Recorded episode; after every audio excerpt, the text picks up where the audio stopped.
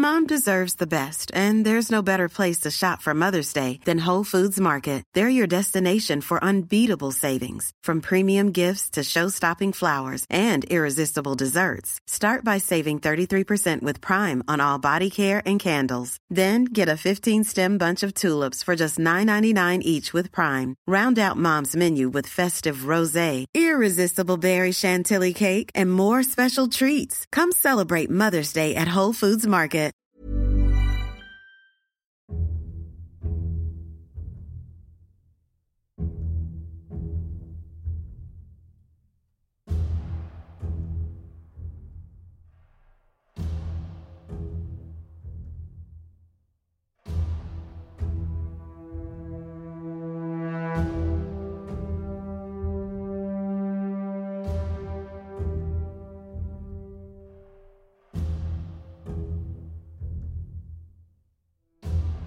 Hello and welcome to a History of Europe Key Battles podcast. This is the French Revolutionary Wars of 1787 to 1802, Part 1.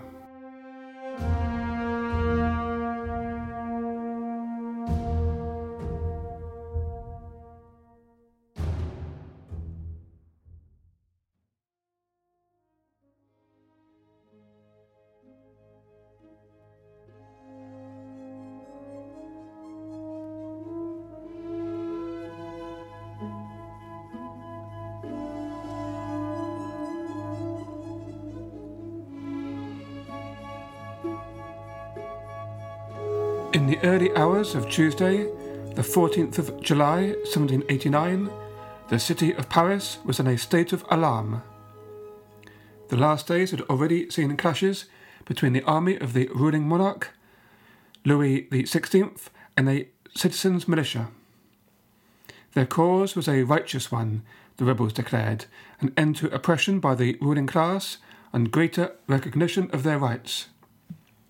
As violence and disorder mounted on the streets, Louis was losing control of his capital as several of his units refused to follow orders and even went over to the demonstrators. Here and there, there were some clashes between the crowd and soldiers that remained loyal, but the king's commanders pulled their men back for fear of risking further mutinies.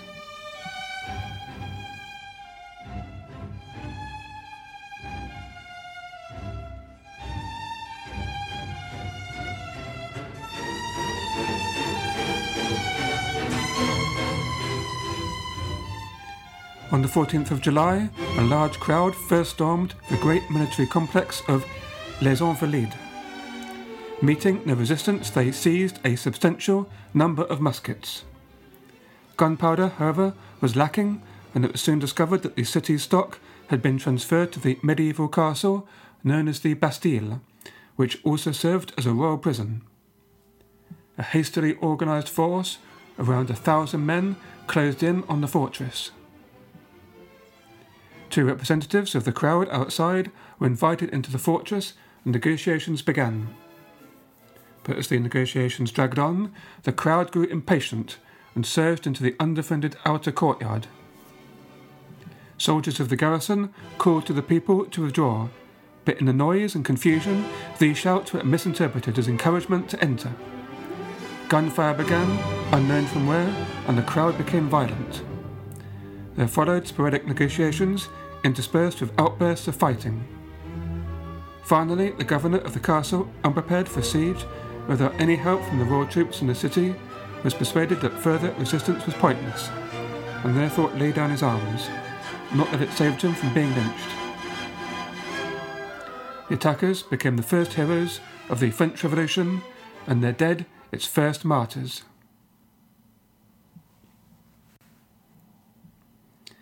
The storming of the Bastille, as the famous incident which marks the beginning of the French Revolution, is an iconic moment, not just for French but world history. As well as profound social and political changes, the revolution is also closely associated with more than two decades of nearly uninterrupted warfare, from 1792 to 1815, which caused widespread devastation across the continent. This set of episodes focuses on the first half of the conflict up to 1802, known as the French Revolutionary Wars. However, to get a full picture of events, it is necessary to go back a little further to the mid 1780s, when a series of separate events were threatening the stability of Europe.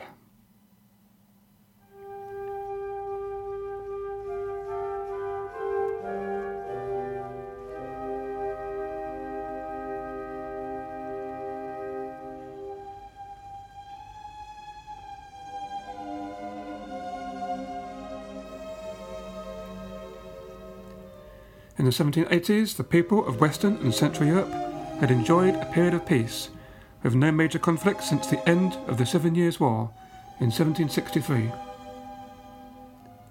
As described in a previous episode, the outcome of the Seven Years' War was confirmation of the status of five great powers on the continent.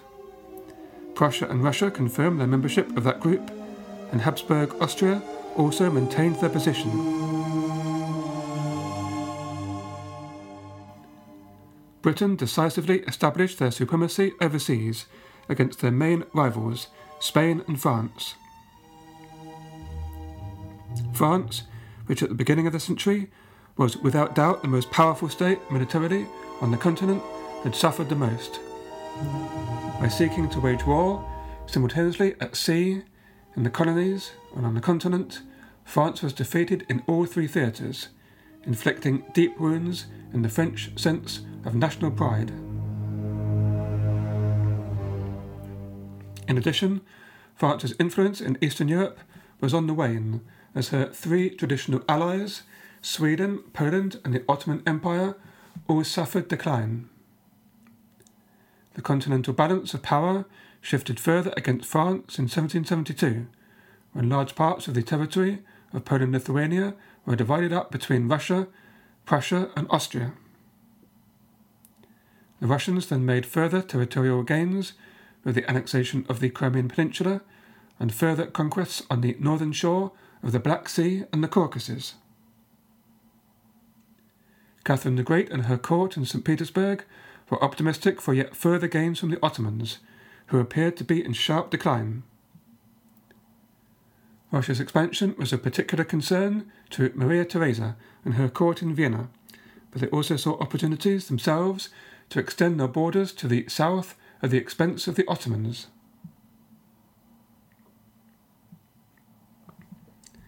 The next event to illustrate the shift of the balance of power away from France and towards Russia was a succession crisis in Bavaria, occasioned by the death in late December 1777 of Elector Maximilian III without an heir.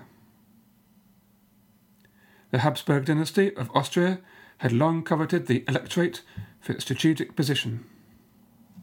Directly to the west of Austria, which had repeatedly been an access point for foreign invasions. Possession of Lower Bavaria around the River Inn would give them control of the upper Danube and create a solid block of territory from Bohemia in the north to Tyrol in the Alps, it would help to link up with Habsburg possessions in Italy. The Austrian Emperor Joseph II therefore put forward proposals for acquiring Bavaria in exchange for giving up the Austrian Netherlands, which was seen in Vienna as a distant and expensive distraction. Austria's nominal ally, France, refused all assistance, and Joseph's plans were vehemently opposed by King Frederick II, the Great of Prussia, who had a vested interest in preventing anything that could strengthen the Habsburgs. In the War of Bavarian Succession, 1778 to 79, neither side really wanted conflict, and in fact, no battle actually took place. Negotiations were carried out while armies manoeuvred, and in the final peace, a compromise was agreed whereby the Habsburgs acquired the strategic southeastern corner of Bavaria around the River Inn. It was not an insignificant gain, but far less than Joseph originally sought. It was Russian mediation which shaped the peace settlement, and Catherine the Great's threat to enter the war played a major part in persuading Joseph to abandon his forward position. An important consequence was therefore Russia becoming a guarantor of the status quo in the Holy Roman Empire, and therefore gained significant influence in Western Europe, as well as in the East, again at the expense of France. Everyone knows therapy is great for solving problems, but getting therapy has its own problems too, like finding the right therapist, fitting into their schedule, and of course, the cost. Well, BetterHelp can solve those problems. It's totally online and built around your schedule. It's surprisingly affordable too. Connect with a credentialed therapist by phone, video, or online chat, all from the comfort of your home. Visit betterhelp.com to learn more and save 10% on your first month. That's BetterHelp, H E L P. Cool fact a crocodile can't stick out its tongue. Also, you can get health insurance for a month or just under a year in some states. United Healthcare short term insurance plans, underwritten by Golden Rule Insurance Company, offer flexible, budget friendly coverage for you. Learn more at uh1.com.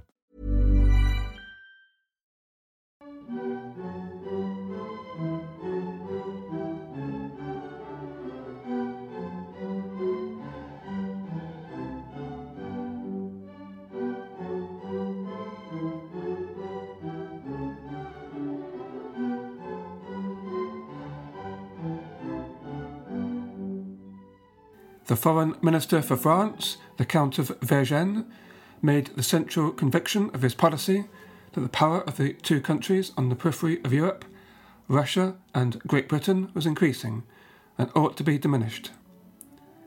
The War of Bavarian Succession coincided with the War of American Independence, which for Vergennes offered a golden opportunity to harm British interests. Stripped of her own American territories in the Seven Years' War, the French sought revenge by assisting the colonists in North America fight for their independence. Responding to the enthusiasm of the French public to humiliate the British.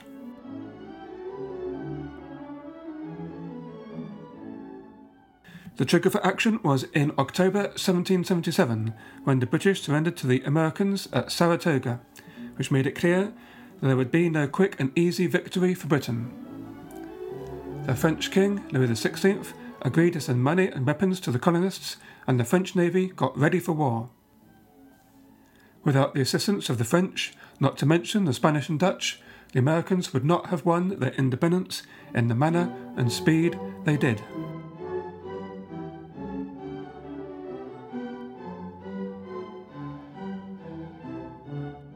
The decisive battle took place in the autumn of 1781 at Yorktown in Virginia, where a British army found itself trapped between a Franco American army led by George Washington and the Marquis of Lafayette and a French fleet of 24 ships. The next year, however, the British won back control of the Atlantic and Caribbean from the French, and a combined Franco Spanish force sent to capture Gibraltar failed comprehensively.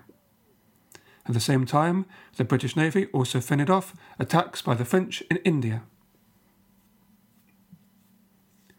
And so early in 1793, the British, while accepting the loss of their American colonies, were able to negotiate a peace at the Treaty of Versailles better than any imagined a year earlier.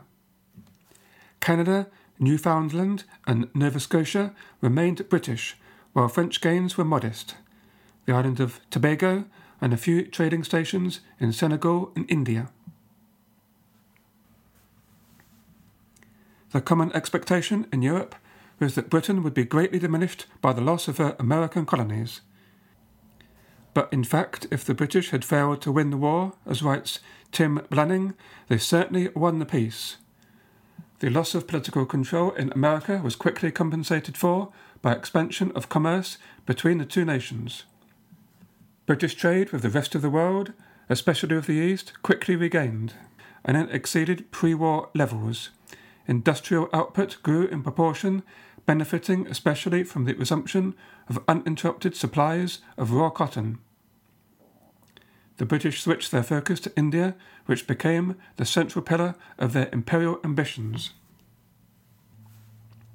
As for the French, the cost of war nearly bankrupted their country, and yet again they expended their blood and their gold for the sake of third parties, in this case the Americans and Spanish, who regained Florida and Minorca.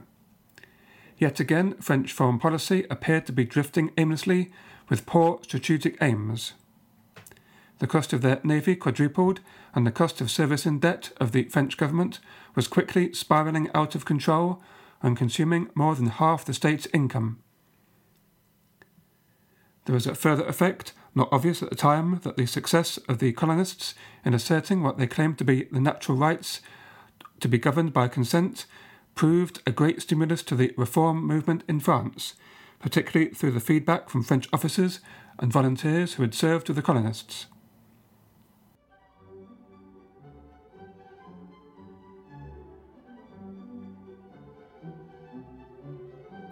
Another conflict which occurred at the time was the Fourth Anglo Dutch War, 1780 to 84.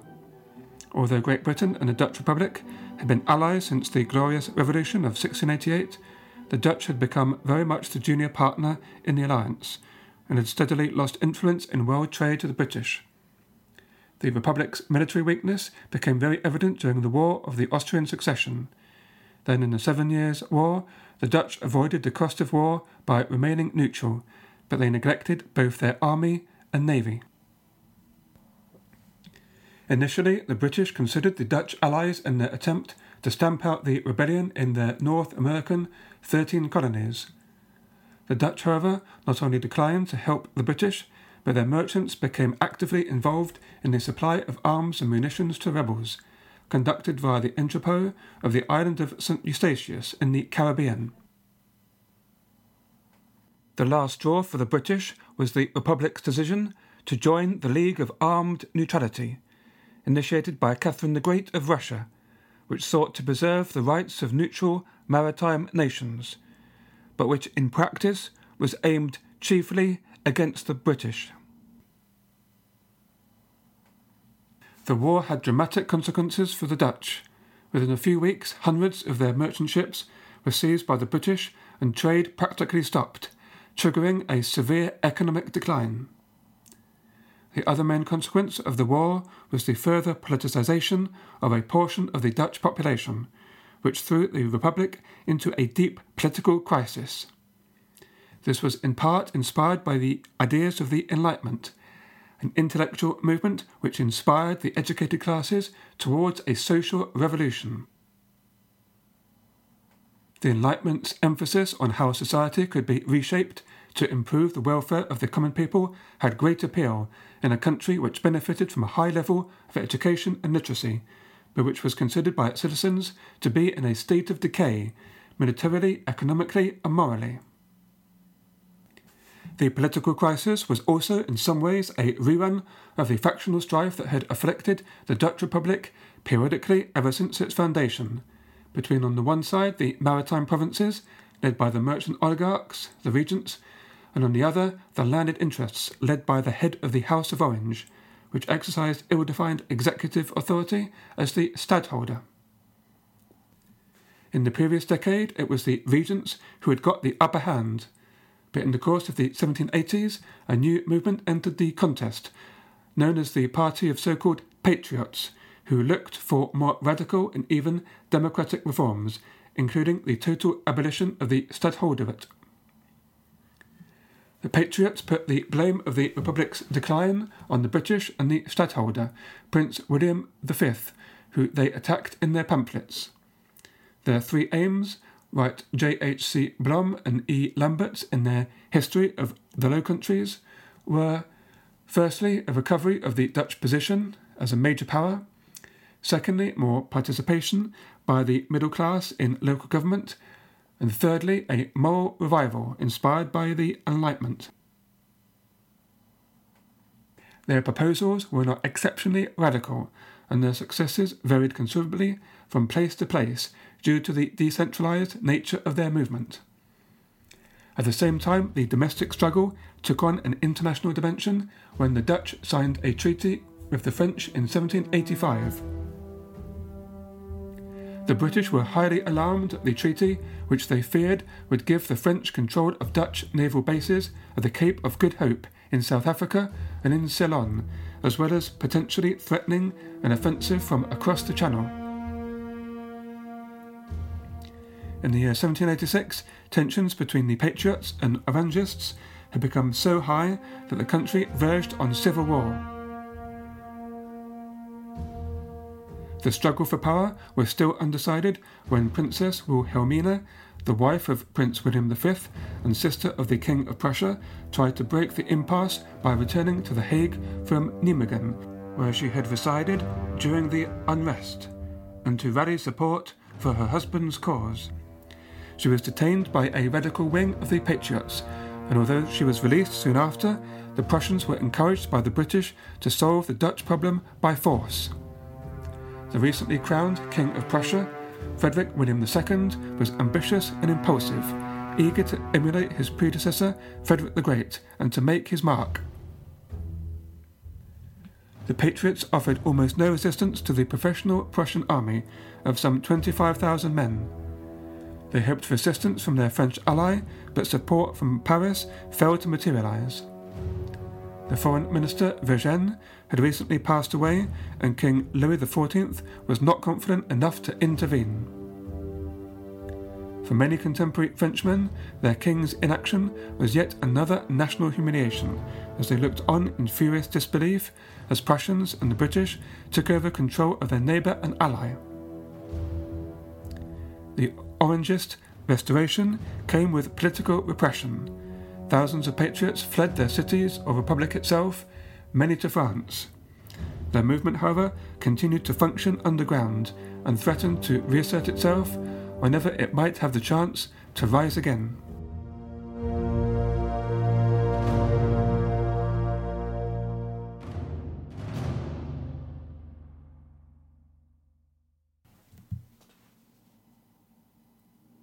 Next week, I begin relating the events of the French Revolutionary Wars, which in the beginning didn't actually involve France at all, but instead started as a conflict between Russia and Austria against the Ottoman Empire. I hope you can join me then. In the meantime, check out the podcast Facebook page or Patreon page if you would like to help support the show. Thank you for listening, and until next time, all the best and goodbye. Hi, I'm Daniel, founder of Pretty Litter. Cats and cat owners deserve better than any old fashioned litter. That's why I teamed up with scientists and veterinarians to create Pretty Litter. Its innovative crystal formula has superior odor control and weighs up to 80% less than clay litter. Pretty Litter even monitors health by changing colors to help detect early signs of potential illness. It's the world's smartest kitty litter.